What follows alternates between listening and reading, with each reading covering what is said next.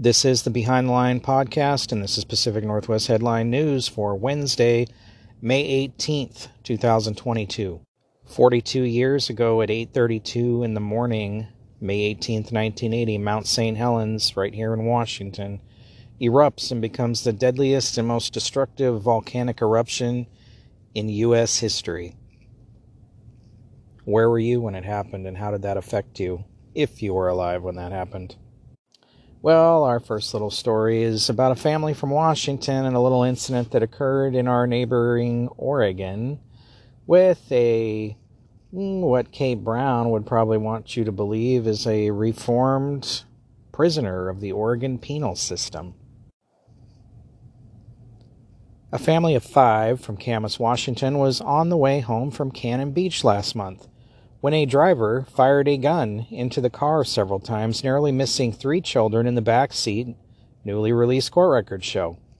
The frightening encounter took place on the evening of April 6 on U.S. Highway 26 near the northeast Brookwood Parkway exit in Hillsboro, according to an arrest warrant affidavit written by Hillsboro police officer Sufyan Sher and filed in Washington County Circuit Court. A man and woman were in the front seat, and their two sons, ages 9 and 11, and a daughter, 8, were in the back of the family's Ford Flex. The man told investigators that a Land Rover SUV was ahead of them when the driver stomped the brakes. As the cars were in the left lane heading towards Portland, the man said he drove onto the left hand shoulder, passed the Range Rover, moved back into the left lane, and then merged into the right lane.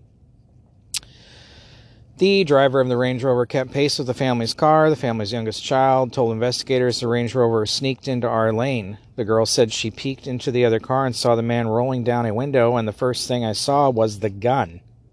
One of her brothers also saw it. The driver then fired at least four times at the family's car. No one was struck. The driver sped off, and investigators found four bullet holes from a small caliber gun in the victim's vehicle. Bullet fragments were removed from the driver's side door, cushions in the back seat, and the rear passenger door on the driver's side. Hillsboro police investigators said they later identified the motorist as Carl Ryan Anthony Sahi, 33, who, according to court documents, lives in a Pearl District apartment in Portland. Say appeared Monday in Washington County Circuit Court on allegations of attempted second degree murder, felon in possession of a firearm, hmm, and unlawful use of a weapon. Say he was convicted in 2009 of robbery after he and another man held up the bar at the Colwood Golf Course on Northeast Columbia Boulevard in Portland. Say he and another man ordered the bartender to empty the till at gunpoint, then left him hogtied face down on a bathroom floor, authorities said. Say he was convicted of first degree robbery and second degree kidnapping. He was sentenced to nearly a decade in prison. During his sentencing hearing, Say stuck out his tongue at his victim and winked and nodded when the victim asked during the proceeding if he planned to make a career out of crime. Well, apparently. the man whose car was shot on US 26 told investigators the violent encounter changed his life. His children suffer nightmares, his wife struggles with getting into the car to go anywhere, and he has trouble sleeping. But it's guys like this that Democrat politicians think once they've served their time, oh, they're reformed. They're regretful. They've changed. They won't do this stuff anymore when they get out. Clearly.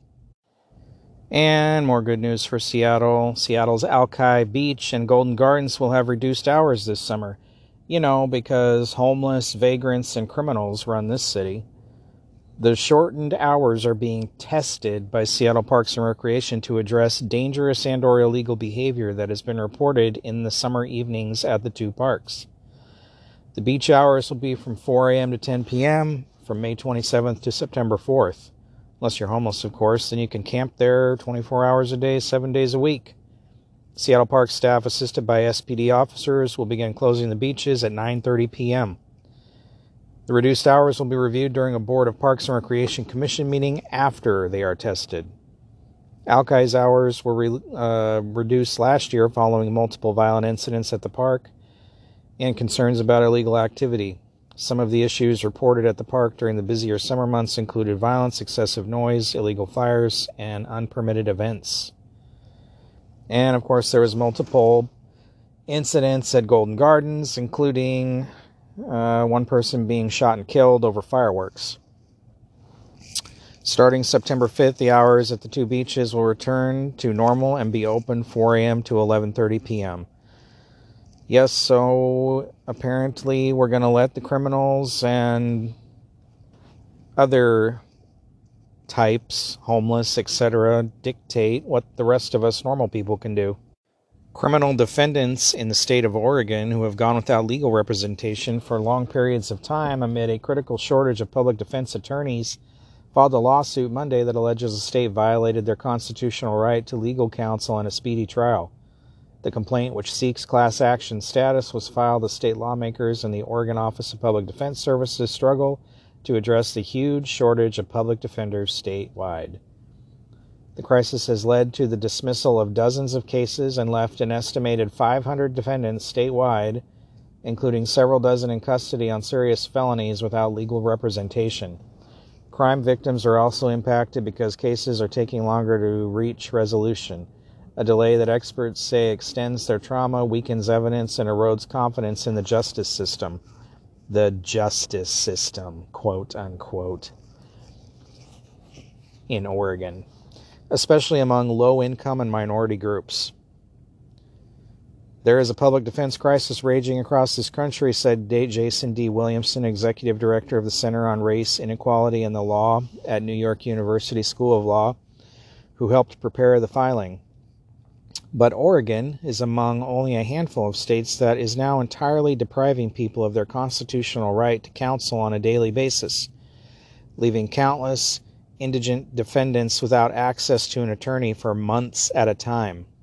The lawsuit specifically names Governor Kate Brown and Stephen Singer, the recently appointed executive director of the state's public defense agency, and asks for a court injunction ordering criminal defendants to be released if they can't be provided with an attorney in a reasonable period of time.